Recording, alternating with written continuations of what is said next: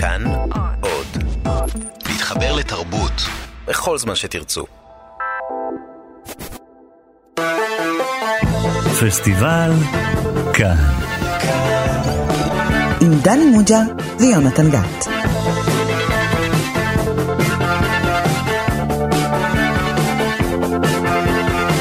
שלום לכם, אתם איתנו שוב בפסטיבל כאן, תוכנית הקולנוע הרדיופונית של תאגיד השידור הציבורי. אני יונתן גת, ומולי יושב ראש המחלקה לקולנוע בבית ברל, דני מוג'ה. אהלן, דני. שלום. דני, אני רואה שאתה מגיע לאולפן עם אף שבור ופנס בעין אחת, מה קרה? מישהו הציע לי דרך חדשה לגלות את העצמי שלי. אוקיי, ועצמי שלך? פשוט זה ללכת אה, מכות עם מישהו ברחוב. כן. לא משנה, גם אם אני לא אתה מכיר בעצם- אתה אותו. רוצה להגיד שאתה רוצה עכשיו ללכת מכות? בוא, נראה אותך, בוא. לא. אני רוצה אתה לרמוז? לך, רק בתנאי ש... באולפן? רק- אני מוכן ללכת איתך מכות, רק בתנאי אני רק צריך שאני... שמישהו יחזיק אותי. אני אין לי בעיה ללכת איתך מכות, ובתנאי שאני אחטוף אותם. נשמע לי כמו קרב הוגן, זה האיום שלי. ונשמע לי כמו רמז כואב לסרט שעליו אנחנו מדברים בתוכנית הזאת. והוא? הסרט הזה. What do you want me to do? You just want me to hit you? Come on, do me this one favor. Why? Why? I don't know why. I don't know. Never been in a fight. You? No, but that, that's a good thing. No, it is not. How much can you know about yourself? You've never been in a fight. I don't want to die without any scars. So come on, hit me before I lose my nerve. Oh, God, this is crazy. So go crazy. Let her rip. Hey, I don't know about this. I don't it. But who gives a shit? No one's watching. What do you care? Wait, what, this is crazy. You want me to hit you? That's right. What, like in the face? Surprise me. This is so fucking stupid.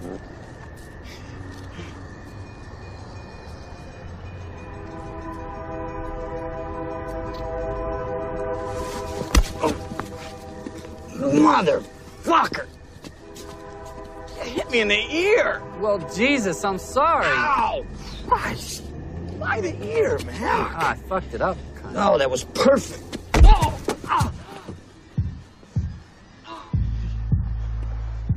כן, שמענו קטע מתוך הסרט מועדון קרב, Fight Club, משנת 1999, בבימויו של דיוויד פינצ'ר ובכיכובם של אדוארד נורטון, ברד פיט והלנה בונהם קרטר. אתה יודע, דני, אני ניסיתי לבדוק איך הסרט מוגדר מבחינת הסוגה שלו, וקראתי שלפחות פה בישראל מכנים אותו דרמת מתח קומית. תראה, יש פה דרמה. כן, יש פה מתח, יש קצת קומדיה. המתח הוא, הוא לא כל כך פנימי בתוך הסרט, המתח הוא הרבה יותר בין הסרט לבין הצופה, אני חושב, של להבין מה הולך אני פה. מרגיש פה עומק. לא, לא, לא, בוא אני לא יודע, אין שם המון מתח אוקיי. של, אה, אתה יודע, אוי ואבוי, עוד מעט יקרה ככה ויקרה ככה, אני לא חושב, אני- אבל, ויש פה אלמנטים קומיים. אה, יש פה איזה מין פראות כזאת, מופרכות כזאת, שהיא אה, משעשעת, כן. אבל רגע, דני, למה אנחנו מדברים דווקא על הסרט הזה עכשיו, על מועדון קרב? מדברים עליו כל הזמן, אתה יודע, זה סרט שכל הזמן, שכן. גם סטודנטים, אתה הצגת אותי כראש מחלקה לקולנוע, זה רק סרט ש... הצגתי אותך ככה. נכון, אבל אז אני מקשיב, ואני שומע, זה סרט שחוזרים אליו, מדברים עליו, מדברים עליו ורוצים uh, להדגיש אותו, uh, אנשים שעוסקים למשל מאוד בצורניות של קולנוע, ורוצים להדגים אותו כדרכים להאיר סרטים, דרכים לצ... פחות לצלם, אבל להאיר סרטים. כן. אמ, אחרים מדברים על אה, ניהול מידע, למשל זה סרט שמה אתה יודע מתי בתור צופה. וגם המורים היותר רציניים, שהם יותר עיוניים, שמתייחסים לסרט הזה ויכולים לראות בו איזה ניתוחים פסיכולוגיסטיים של הסרט, או ניתוחים פילוסופיים של הסרט. זאת אומרת, וסתם היית יכול להגיד שיש 20 שנה עכשיו לסרט, היית חייב עכשיו להתחיל להתפלסף? כן. אם יודע. יש לי הזדמנות להגיד משהו קצר ולעניין, או להתפלסף באריכות, ברור. במה אני אבחר. אז בוא נראה אותך אבל עכשיו עושה תקציר של הסרט, אבל Mm. אם אתה יכול לעשות את זה בלי מכות, ושיהיה קוהרנטי, סדור ממש, מאלף ועד תף, שתהיה העלילה הכי ברורה שיש, אתה יכול? זה עניין של אה, באמת, אם אתה רוצה לספר את כן הסרט, או לא, דני? קשה. כן או לא? קשה לי. אוקיי, קשה. אז תשמע, אני אשים לך מוזיקה של מכות מתוך הסרט, אוקיי. ותנסה לצאת מזה בשן ועין. בבקשה.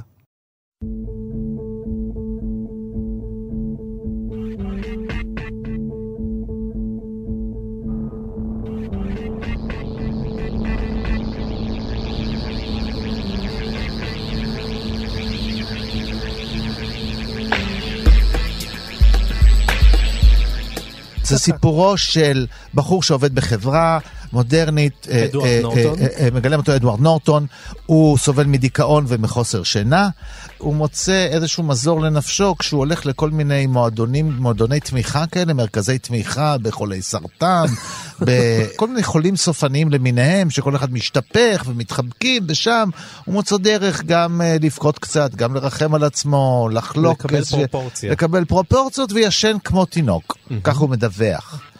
אלא ששם הוא פוגש מישהי שמטרידה אותו, וזה מאוד מציק לו, שגם היא אורחת במקום הזה, מגלמת אותה הלנה בונם קרטר, וזה מציק לו שעוד מישהו תופס את המקום המזויף הזה בתוך המועדונים האלה, והוא לא מבין כן, הוא מדוע- נכנס ל- למועדונים של תמיכה באנשים שסובלים מסרטן האשכים, למרות שאין לו כן, כמובן. אבל- והוא חושב שהיא רמאית, מדוע היא נכנסת? היא אומרת לו, תשמע, אני יותר טובה ממך, כן, לי באמת אין אשכים. אה, והוא פוגש גם גבר צעיר כמוהו, סוחר בסבונים. ברד פיט.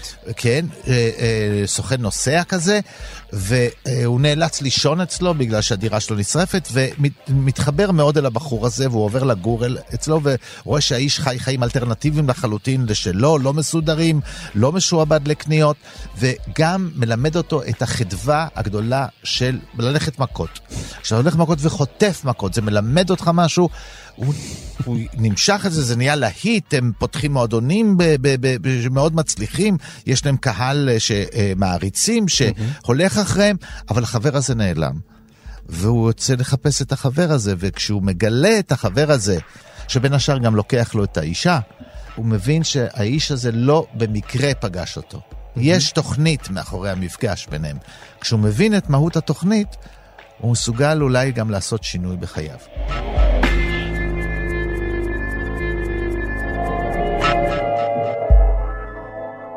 דני, אני רוצה לתת לך בוקס של כבוד על התקציר הנפלא הזה. זה אם בוקס- זה לא יהיה כואב, אני לא אוהב את זה. רק תודה לי על, ה... על האגרוף הזה. אז דני, עכשיו תסביר לי, למה בעצם הסרט הזה עורר כזה באז עצום? למה הסרט הזה נחשב לאיזה מין אה, סמל סטטוס בקולנוע? זה סרט מפצל קלאסי. כן, ממש מן הרגע הראשון הוא התפצלה גם הביקורות, לא בדיוק בין נגיד המבקרים והקהל, זה לא נגיד להיט של קהל ומבקרים, זה סרט שפיצל את הקהל, יש שרואים בו הרבה משמעות, ויש כאלה שחושבים שזה מין תרגיל כזה סתום ואטום. קולנועי. כן. וכל אחד שתשאל הוא יגיד לך באיזה צד הוא. רגע, כי צריך להגיד שאתה תיארת את הסרט הזה בצורה מאוד קוהרנטית, אבל בפועל הסרט הוא מאוד מאוד תזזיתי, הוא ערוך אה, מאוד קליפי. אנחנו לא תמיד אה, מבינים את ההקשר בהכרח בין לא. סיטואציה לסצנה. זאת. אלה, זה המסתורין, המסתורין הוא ברובו בלהבין מה קורה בדיוק. אנחנו מרגישים שאנחנו בתוך איזה טריפ כזה, כן. כאילו לקחנו משהו כשאנחנו רואים את הסרט. אה, התוכנית הזאת לא מכשירה דרך אגב את הפעולה הזאת, אנחנו נגד חומרים אסורים בתוכנית, דבר בשם עצמך. אבל בכל זאת, יש אנשים שמכורים לסרט הזה. נו. דבר עם אחד. אה, אה, מה, אתה חושב שבאתי לבד? אז הנה יש לנו מכור אחד לסרט הזה פה בבקשה. באולפן. הם, העדים הטובים ביותר. יפה, אז שלום למבקר הקולנוע של ידיעות אחרונות. שלום שלום. בנימין טוביאס, כן. אהלן. אז. ספר לנו למה הסרט הזה מתגלגל והופך להיות כזה להיט אה, ממכר. אני, אני אתחיל בלהגיד שפעם הייתי בצד השני, אני חושד בצד שלך דני, כלומר אני מה שנקרא אה, מועדוניסט קרב מומר, או אה, בעצם להפך, כלומר כשאני ראיתי את הסרט לראשונה הייתי ילד בן 16-17, תופס מעצמו מבין בקולנוע ודווקא דווקא אה, בניגוד לרוב האנשים בגילי דווקא אמרתי אוקיי, התייחסתי בדרך שבה התייחסו כמעט לכל הסרטים האלה בתקופה הזו, חיקוי טרנטינו אמרתי. ידעתי קצת, הכרתי את דיוויד פינצ'ר, אהבתי אותו, אבל אמרתי, אוקיי, אין, אין בסרט הזה, הזה איזושהי גדולה. דיברת על הסגנון התזזיתי, אז צריך להגיד, דיוויד פינצ'ר מגיע מפרסומות ומגיע מווידאו קליפים, אה, ואמרתי, אוקיי, אה, תרגיל יפה, לא מעבר, לא מבין את ההתלהבות. וככל ש...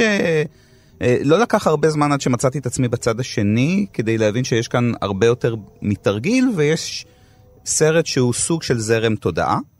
והוא מאוד אירוני, גם אירוני כלפי עצמו. אז דיברתם קצת על הז'אנר שאנשים לא כל כך הצליחו אה, להגדיר את, ה, את הסרט, זה, זה מצחיק אותי כי הרבה פעמים לא יודעים בעצם להגדיר סרטים. אני, אני פותח כאן סוגריים, אני, אני, אני לא מזמן חזרתי מצרפת ובמדריך סרטים כל סרט, לא משנה כרגע אם זה נאום המלך או קיל ביל, מוגדר קומדיה דרמטית.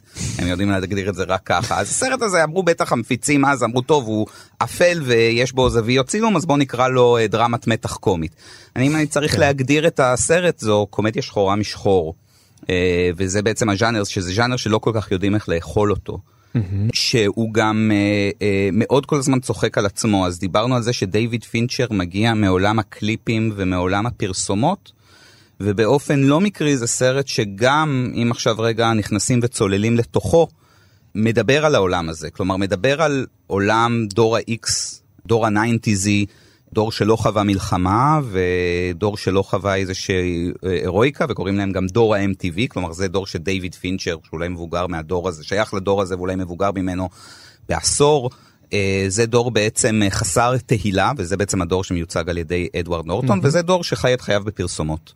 אה, וגם אם אתם זוכרים זה ממש מתחיל בהתחלה אנחנו רואים את אדוארד נורטון מרהט את ביתו כמו, ב, כמו איקאה והוא כן. אה, לצורך העניין אה, מרהט והוא נכנס וחי בתוך פרסומת עם כל הטריקים של פרסומות של איקאה שאנחנו מכירים.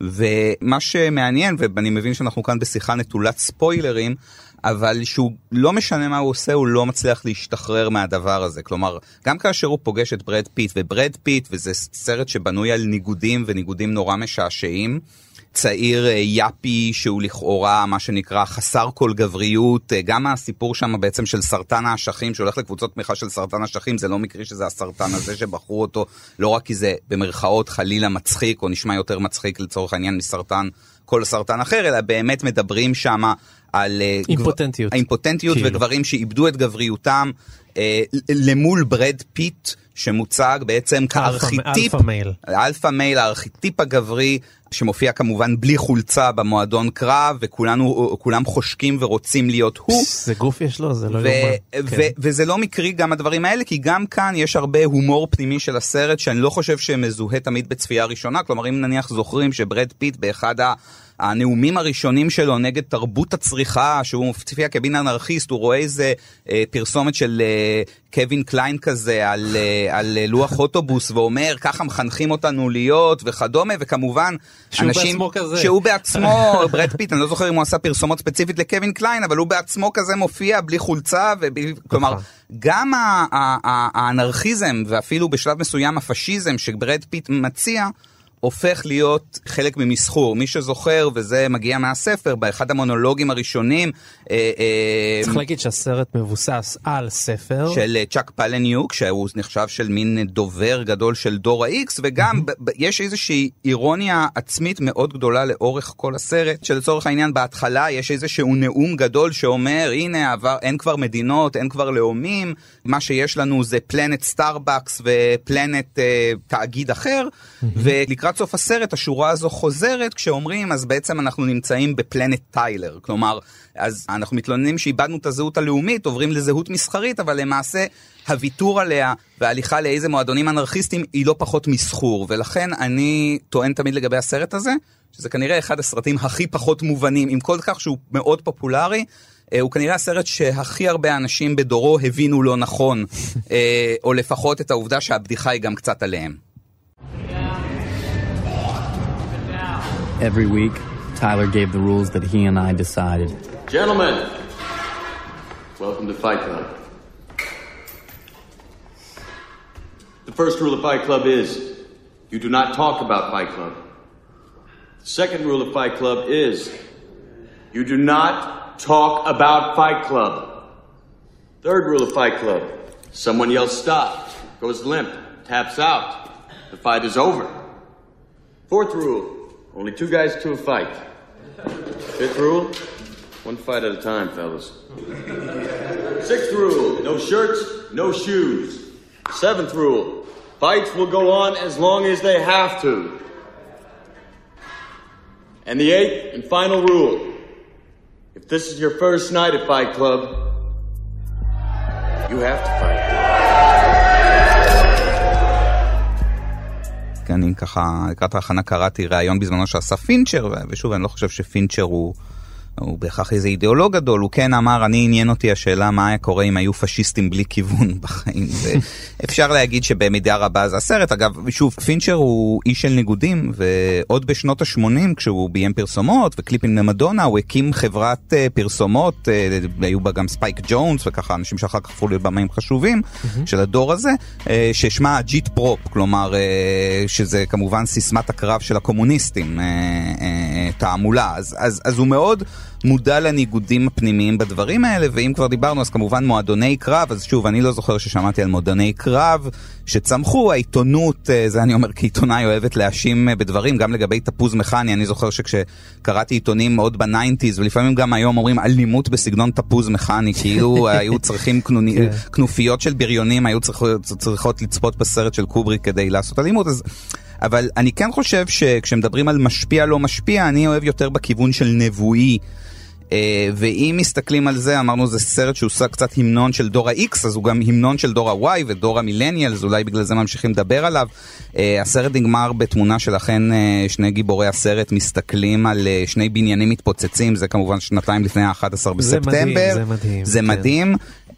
אם כבר מדברים על קולנוע נבואי באיזושהי דרך קוסמית ובדרך קצת פחות קוסמית, אפשר להגיד שבאמת הרעיון הזה של לעזוב את החברה המודרנית, להתפטר, לסחוט את הבוס שלך, לעשות איזה fuck you גדול לחברה הצרכנית, להקים סדר חדש, אז זה דברים שאנחנו רואים גם בדאעש וגם אה, בתופעות של אנשים שבעצם עזבו את מה שנקרא הסדר הליברלי הקיים ואולי את ה... מחפשים עכשיו ככה עולם אה, עם חוקים יותר נוקשים, אז במובן הזה הסרט uh, ניבא דברים שהוא כנראה לא, הוא לא יכל לדעת שהוא מנבא, אבל אין ספק שזה משהו מאוד חזק ולא בכדי הסרט הזה דיבר ומדבר להרבה מאוד אנשים. אני, אני רוצה גם uh, ככה לתת איזה פתח אולי להלך המחשבה של היוצרים.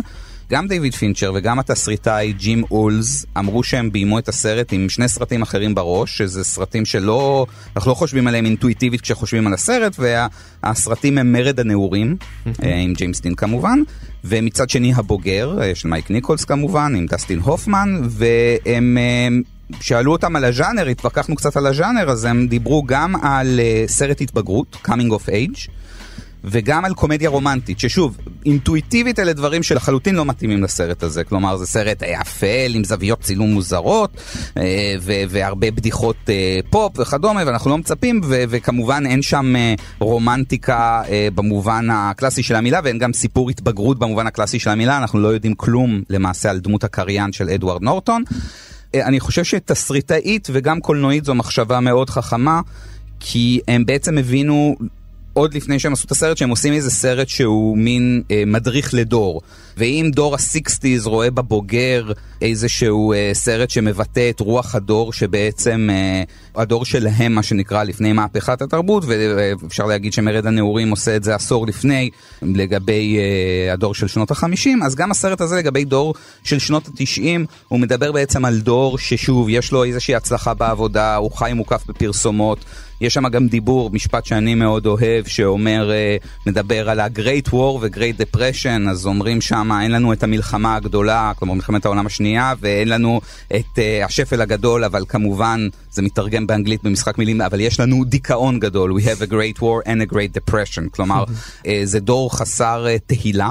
במובן הזה, אני, גם אם הסרט לא נותן איזה שהם פתרונות פוליטיים ברורים, הוא כן מצליח נורא לבטא את התשוקה הזו להרוס הכל.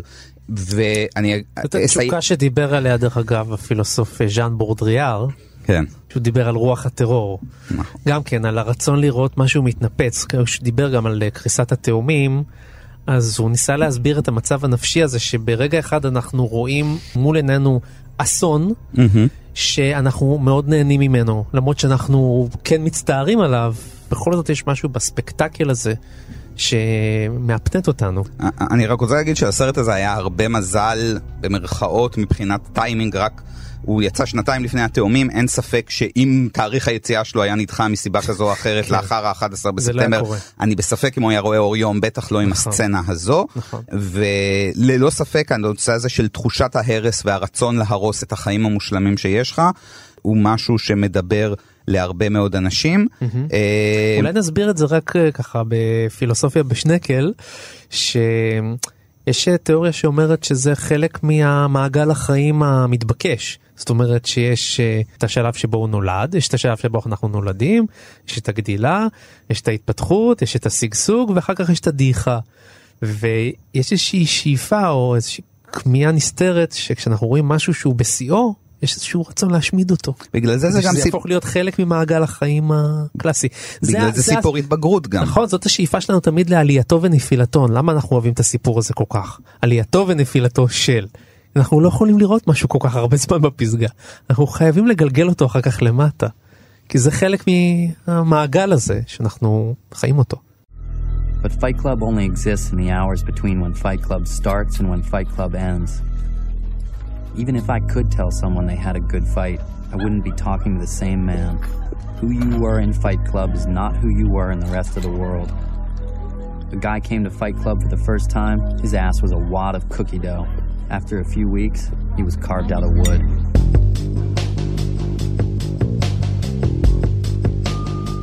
שזה גם מעניין מאוד הטיימינג שבו הוא יצא, ואנחנו מדברים כמובן על שנת 1999, אז אנחנו מדברים על אה, שנה מאוד מעניינת בקולנוע האמריקאי, ושוב, כאן אנחנו מדברים על צירופי מקרים קוסמיים, כלומר, זה לא שהרים טלפון אה, דיוויד פינצ'ר ואמר לסם מנדז, נו, אז אתה מוציא את אמריקן ביוטי, שהוא במקרה סרט שיש בו סצנה די דומה.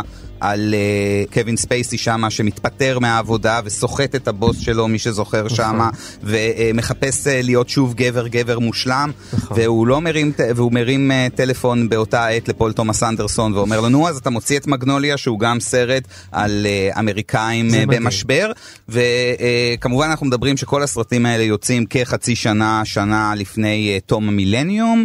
uh, בשנה בעצם שבה יש איזשהו ביטוי הצרפתים אוהבים אם אנחנו כבר מכניסים את בודריאר אוהבים להגיד מלז יש איזושהי תחושה של חוסר סיפוק. אה, דווקא כשארצות הברית נמצאת בשיא הפרוספריטי שלה, דווקא כשקלינטון נשיא והכל בסדר, ורגע לפני נפילת התאומים ורגע לפני שהחגיגה נגמרת, וכמובן אה, אה, באג 2000, לפתע יוצאים שורה של סרטים, אגב גם המטריקס אפשר לשים אותו נכון, שמה, שמביעים חוסר שביעות רצון מהסדר הקפיטליסטי הקיים. אה, וכולם הולכים לקראת קטקליזם, מין נכון. התנפצות העולמות, משהו שיעשה סוף.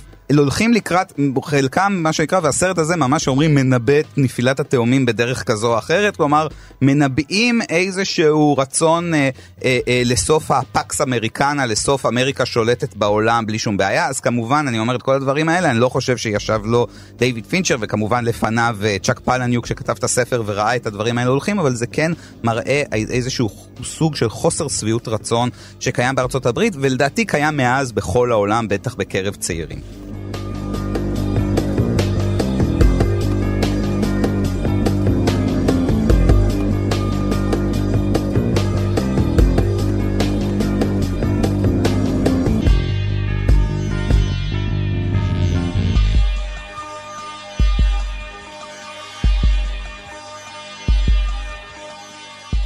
אני כן חושב ששוב, במבנה ואפילו בתמטיקה יש כאן רעיון מאוד חזק של קומדיה רומנטית, כולל רעיון של משולש רומנטי שצריך, כל הזמן יש השאלה מי יעוף החוצה. כלומר, מי שזוכר ברגעים שבהם הם נמצאים ביחד באותה דירה, אז ברד פיט אומר לאדוארד נורטון, אנחנו צריכים, למרות שהוא, כשהם כאילו, שהוא שוכב עם הבחורה שאדוארד נורטון רוצה לשכב, הוא אומר אנחנו צריכים להעיף אותה מאיתנו, כלומר אנחנו צריכים, האם אנחנו צריכים אישה שתיכנס בינינו. אה, דיוויד פינצ'ר אמר שבמודע אגב הוא שם את החלקים ההומו-אירוטיים בתוך הסרט שהיו בתוך הספר והוא הדגיש אותם בכוונה לתת קצת חוסר נוחות לקהל באותה תקופה שגם היה שמרן יותר לדברים כאלה כן. ועולה השאלה ממי צריך להיפטר אה, כדי שהמשולש הזה יעבוד.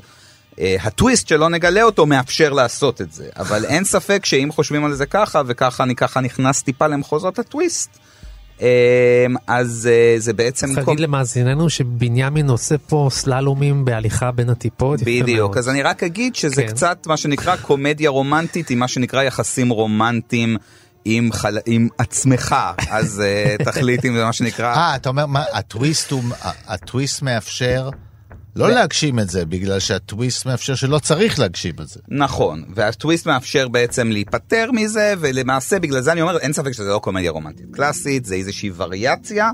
אה, אני חושב שהיא יש וריאציה מאוד... כאלה שיגידו שהטוויסט הוא הסוף הרומנטי ביותר שיש. בדיוק. אז, אז, אז, אז... כן, אה, אם הם יצליחו, הזוג הזה ימצא את, אה, אתה אומר, אם הזוג הזה ימצא, אה, אה, ימצא את דרכו זה אל זה, והם ישלימו, פיט כן. הם, ישלימו, כן. ויהיו לבשר אחד, כן? ממש לבשר אחד, כן. אז אפשר יהיה, יהיה הצטמצמות, הם יצטמצמו, ויהיה מקום להכניס גם... אני רק לא אחראי שאם יבואו פה אנשים וירצו להרביץ לך על הספוילר שהרגע עשית דני, אני לא אחראי. אני חושב שיש אין תקופות- יש חוק. נתתי, חברים, יש חוק התיישנות. נכון? רוזבד זו מזחלת, אני חושב שאפשר, עבר הזמן והטיטניק טבעה, מותר לכולנו נכון, להגיד. נכון. ורומאו ויוליה בסוף, אה, חיים? ומאושרים, זה ידוע. חיים אה, ומאושרים, אוקיי, צפו, אוקיי. צפו קומדיה רומנטית נהדרת.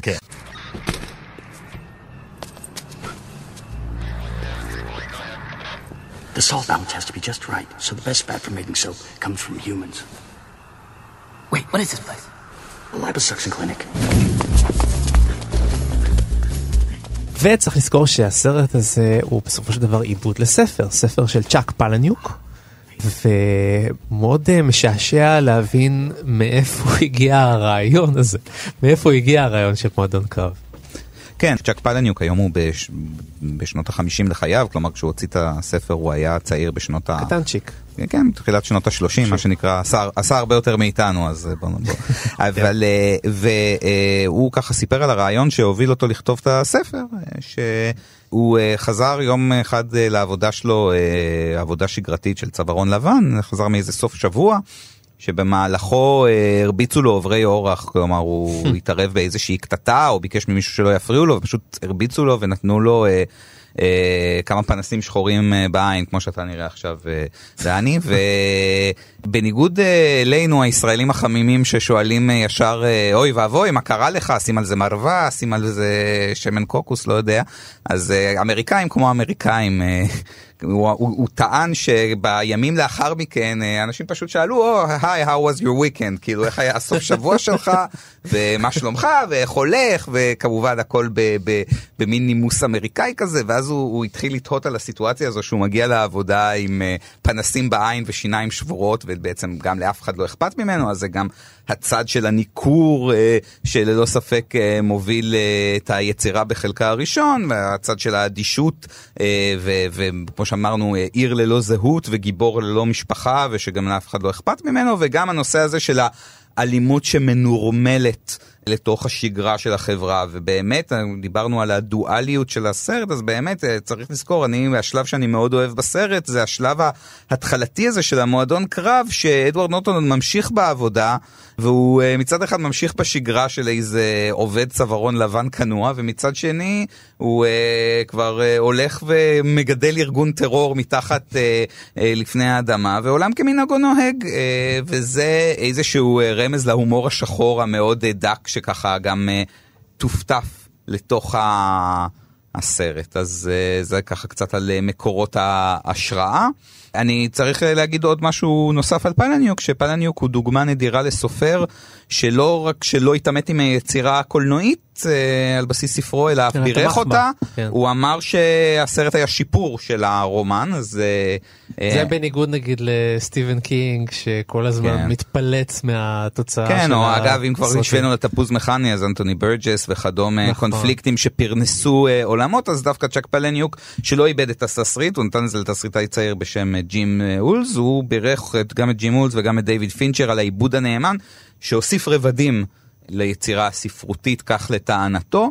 ואני בהחלט חושב שכשאנחנו באמת רואים לא מדובר רק כאן באיזשהו תרגום לספר, אלא שהספרותיות מאוד שמה גם במונולוגים האינסופיים, ובאמת יש כאן איזה מחשבה איך לוקחים ספר ומאבדים אותו לקולנוע בשפה קולנועית ועל קולנוע.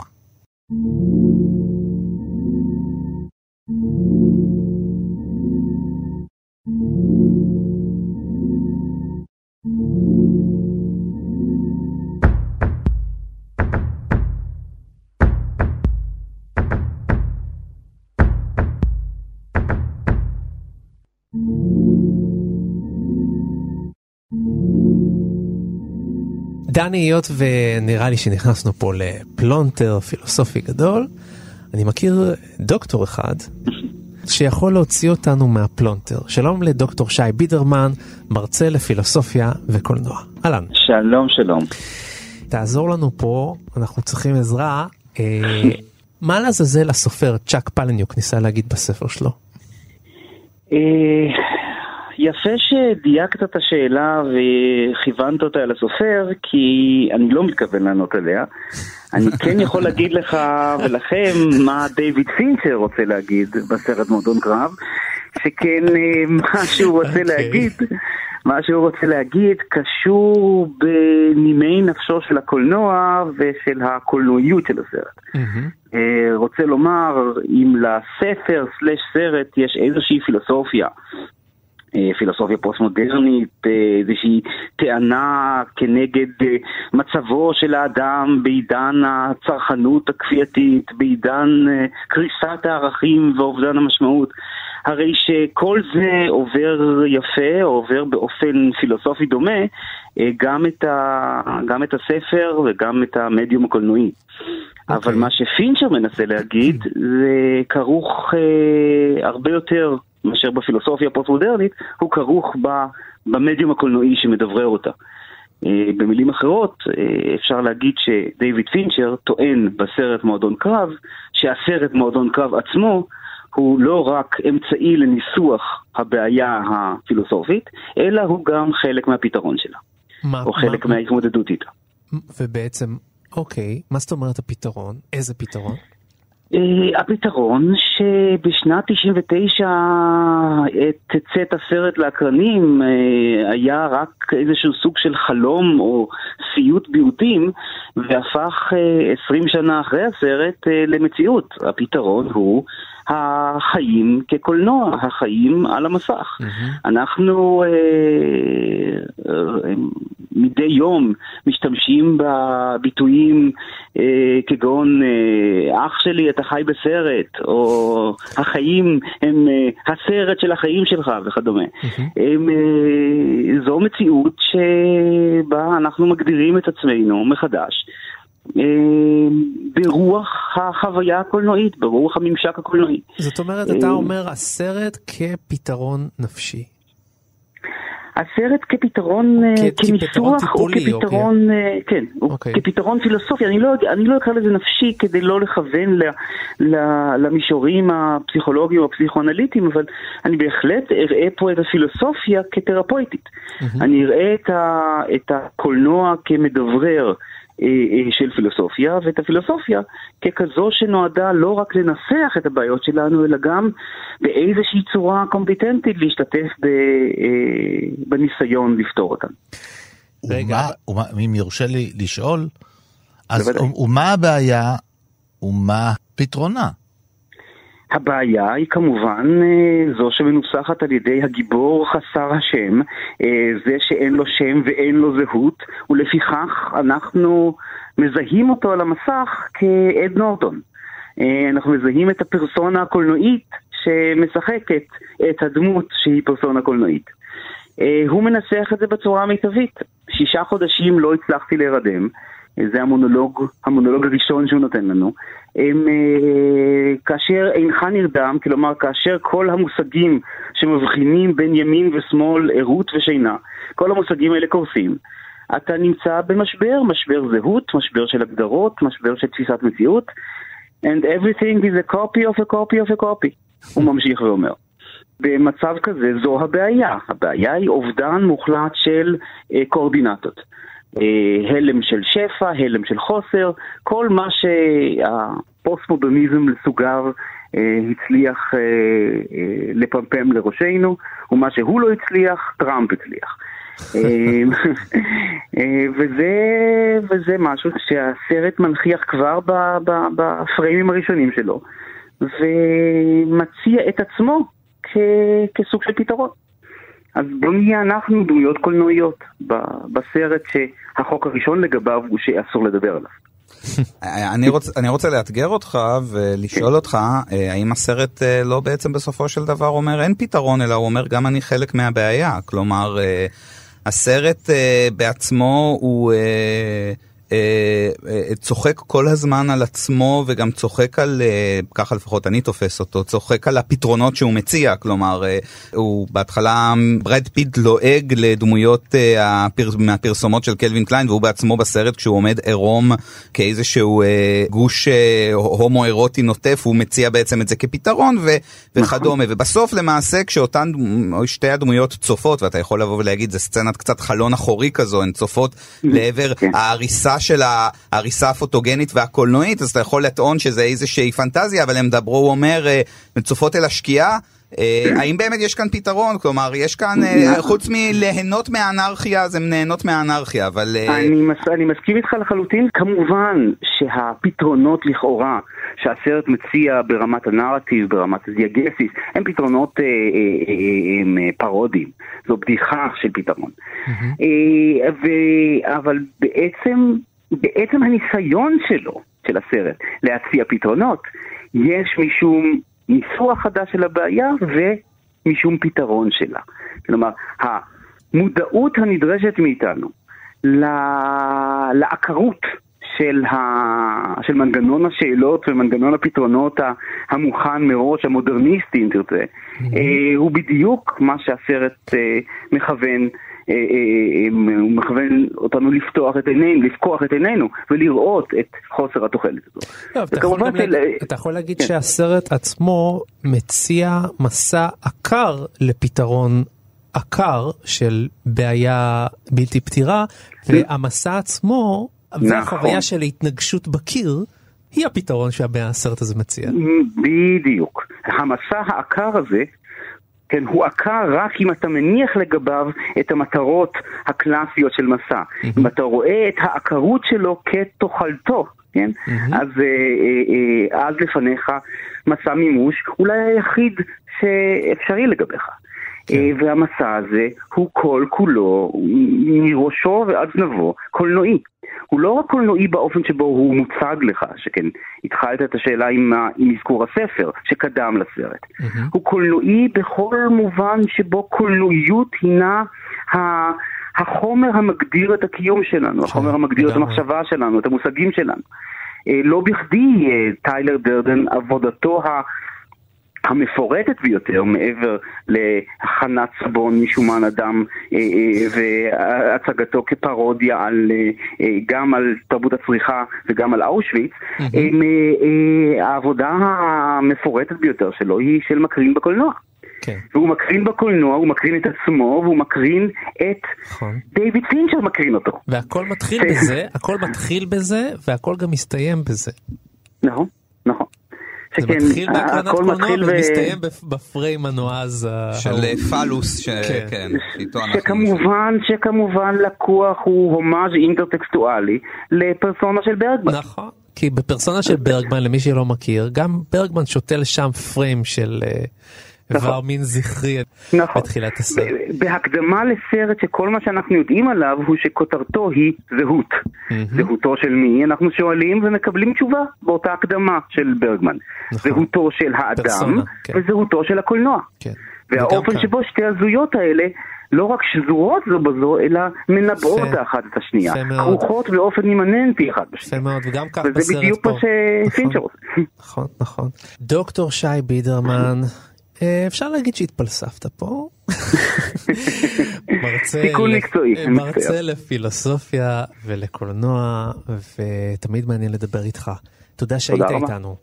תודה לכם. תודה רבה. Hello? Who's this? Tyler? Who is this? Um, we met we met on the airplane.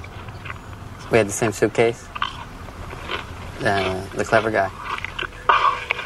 Oh, yeah, right. okay. Uh, I called a second ago. There, there was no answer. I'm, I'm at a payphone. Yeah, so. star 690. I never pick up my phone. So what's up? Uh, well, you're not gonna believe this. מעניין שאנחנו מדברים על הסרט הזה כסרט uh, קאלט עם uh, מעריצים היסטריים כי הוא לא התחיל ככה. הוא התחיל uh, די חלש והוא לא הוכיח את עצמו בקופות. את המעריצים שלו הוא קיבל הרבה יותר מאוחר. אחרי שהסרט עבר ל-DVD, שזה אומר שזה בדרך כלל השלב שבו הסרט אה, מכניס עוד קצת כסף, לא הרבה. דווקא שמה הוא פרח. למה זה קורה? הסרט הזה הוא סוג של תקלה מופלאה, צריך להגיד. כלומר, העובדה שסרט כזה יצא מאולפן הוליוודי גדול, הוא תודות לפינצ'ר כמובן, אבל תודות גם לכמה מפיקים. השקעה עצומה. בהשקעה עצומה, מפיקים שעמדו מאחוריו, ברד פיט שעמד מאחוריו. תקציב של 63 מיליון דולר, תקציב נכון. עצום. זה סרט שהיו... לזמנו, 99, והוא תזכרו. גם, גם היום זה תקציב מאוד גבוה, זה כן. סרט שהיו לו תלאות בהפקה, שאגב אחד הגיבורים אה, מאחורי ההפקה זה ארנון מילצ'ן, שהוא מה שנקרא אה, גיבור, אה, גיבור, גיב, אנחנו, פרשת הסיגרים אנחנו לא. נסתבך כאן, אבל אגב זה גם הסיפור הזה שארנון מילצ'ן היה, תקציב, אה, דיוויד פינצ'ר חרג בתקציב, ארנון מילצ'ן כמעט מה שנקרא pulled the plug, אה, כמעט ביטל את הסרט, ואז שכנעו אותו שהראו לו קטעים מהסרט, וארנון מילצ'ן שהוא... תגידו עליו מה שתגידו, הוא מפיק עם חזון, החזיר, כן, יש לו- והיום... יש לו חוש ריח טוב. היום, היום הוא מאוד גאה בו, אבל לא רק הוא אגב, אה, הסרט הזה נתקל בקשיים מהבוס הגדול ביותר של אימפריית פוקס, אנחנו מדברים כמובן על רופרט מרדוק, צריך להגיד רופרט מרדוק הבעלים של הסאן, ארכי שמרן.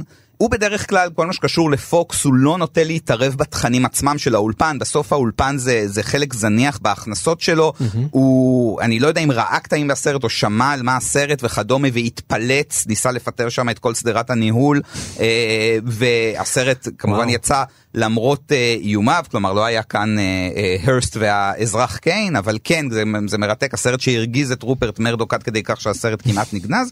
בסוף הסרט אגב יוצא בעונת המלפפונים הקולנועית, כלומר יוצא בסוף אוגוסט, שזה לא בדרך כלל העונה, שגם זה בין, לא הלהיטים הקופתיים הגדולים, ולא כריסמס. וגם לא כריסמס והאוסקרים, הוא באמת זוכה רק למועמדות אחת לאוסקר ב- בתחום הסאונד. זה מצחיק שהסרט הזה בכלל לא קיבל כן, מועמדויות. כן, לא, לא, לא מועמדויות, רוג'ר איברט, אה, עליו השלום, המבקר החשוב ביותר, נותן לו שני כוכבים, אומר, אה, לא נראה סרט כזה שכל כך שמח להיות לא. פשיסטי, עוד אחד ש... כן, עוד, עוד, עוד מישהו, מבקר שאני מאוד אוהב, אבל עוד אחד שלא הבין את הסרט. פשוט לא הבין את הסרט. לא הבין את הסרט. והוא ו- גם מבקר בדרך כלל מאוד נדיב, אבל הוא לא מבקר מעמיק, בואו נודה בזה. אה, אה, שוב, אני חושב באמת שפשוט הסרט לא דיבר אליו, אני לא כן. רוצה כרגע זה, וכמוהו הרבה מבקרים אחרים, היה מיעוט של מבקרים. במיוחד בארצות הברית. אני, היה מיעוט של מבקרים ואני חייב לציין לשבח את המבקרים הישראלים בזמנו שככה היו מהראשונים שראו נכון אה. שיש כאן סרט שהוא סרט מיוחד מאוד וגם הקהל הישראלי כמו שקרה בביג לבובסקי הרבה לפני מה שנקרא המקבילים שלנו מעבר לים ידעו לזהות שמדובר בארץ הוא היה להיט די מההתחלה אני- נכון. אה, אה, אה, אה, אה, ידעו לזהות שיש פה משהו מיוחד. ולאט לאט הוא תפס וגם אה, גם הבינו אותו כלומר כאן מדובר באמת ב- ב- בסוג של אה, קומדיה שחורה של טעויות שקודם כל אפשרו בכלל שהסרט הזה יצא, ואחר כך אה, מה שנקרא דוגמה שלפעמים הצדק מנצח, לפחות מבחינתי, הנה אפילו אני אומר גם לי, אה, אני במובן הזה הקהל הקלאסי, אני ראיתי אותו, אמרתי פעם ראשונה בקולנוע. אה, אה, אהבתי אותו, אבל אהבתי אותו ככה במסויג, ואמרתי אוקיי, זה עוד סרט שאני אראה ואשכח, ואז כשקלטתי אותו כעבור uh, כמה חודשים פעם ראשונה, ואחר כך כעבור כמה שנים ב-DVD, והקרנות חוזרות עם חברים וכדומה, אמרתי, לא, יש פה גדולה. Uh, והיום אני שמח uh, באמת uh, לראות בסרט הזה שיעור להרבה מאוד דברים, שיעור לבימוי, שיעור לתסריטאות, איך משתילים רמזים קטנים להמשך העלילה כמעט בכל פינה, mm-hmm. כולל, אם דיברנו על הבדיחות העצמיות של הסרט, אז היכולת ממש להכניס את ברד פיט הרבה לפני שהוא נכנס לעלילה, בפריימים קטנים שעולים למשך שנייה, בפריימים סוגג'סטיביים, והסרט מדבר על זה שאתה יכול להשתיל פנימה את התודעה, אז הוא באמת מכניס את ברד פיט, אחר כך באו וניתחו ממש את הסרט איזה לגלגלים לשנייה? פחות משנייה. כן, ממש לפריימים בודדים. שניים שלושה פריימים. וממש עושים לך אוטוסוגסטיה, כלומר מה שהסרט לכאורה מטיף נגדו, הוא בעצמו עושה. וזה באמת במובן הזה בית ספר לתסריטאות, עריכה, אה, וזה משחק באמת. אה, מתאים גם לעידן ה-DVD, כמו שאתה אומר. כי כשאתה הולך לקולנוע, את ההבלחות האלה המקדימות, זה רמזים מתרימים, כן? גם, גם כשאתה רואה אותם, אם אתה רואה אותם, אתה לא יודע מיד מה הם מתרימים, מה זה הזיות, מה, אתה לא מבין בדיוק, כי זה לא, זה לא מפורש. אה, זה, זה עומד בכל מיני מקומות, אין איזה מפתח להבין אותם באופן מובהק, כן. וב-DVD, גם למי שמחמיץ את ההבלחות האלה, אם יש מישהו צעיר ממנו למשל, כמו שזה קורה בבית שלי, אז אני מושיב אה, אנשים שהמוח שלהם עוד עובד, ואני אומר להם, רגע, רגע, תראה לי איפה, ואז הם יודעים לשחק, יש להם גם מין תוכנת מיטה כזאת, שאומרים, הנה, אתה רואה? אה, קוראים אוקיי. לזה slow motion, דני מוצ'ה. לא, לא, לא, לא, לא, זה frame by frame, זה לא slow motion. בסדר, frame by frame. לא, לא, יש להם תוכנות כאלה של דני slow- מוג'ה גילה את ה frame by frame. יפה לא, זה. לא, לא, הוא מיד מלביש את זה עם טיימר כזה שסופר לו ומזיז אותו ועושה לו כל מיני מניפולציות. אבל אי אפשר היה לעשות את זה בבית הקולנוע. כן, אי- אי חכה, אפשר- חכה שאני אגלה לך על הסמארטפון שיש דבר כזה ובכלל אתה תשתגע. זה מה, ו- כן, ראיתי אנשים אפשר שהם- לראות סרטים כן. גם בסמארטפון, היית ואין מאמין? בהם מחוגים. ראיתי זה בשעון החדש הוא בלי מחוגים בכלל, אני לא יודע איך זה להסתכל. משגע את הצעירים.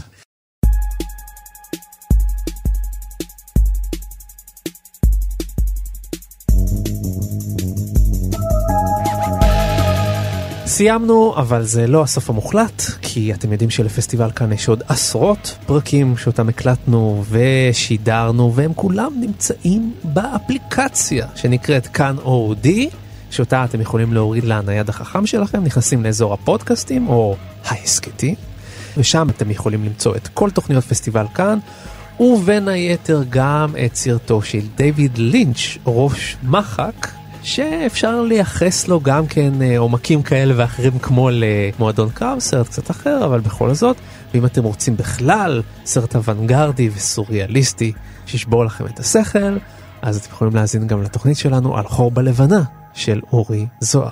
וכמובן, אם כבר אמרת סוריאליזם, כן. אז כלב אנדלוסי. כלב אנדלוסי, נכון, אתה צודק, של לואיס בונואל. אז הכל נמצא שם, ועוד כמובן מז'אנרים נוספים ומגוונים.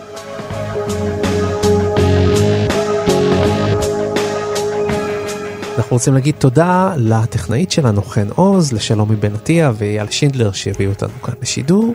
אני רוצה להגיד תודה למבקר הקולנוע של ידיעות אחרונות, בנימין טוביאס, תודה רבה שהייתי איתנו. תודה רבה שאירחתם אותי.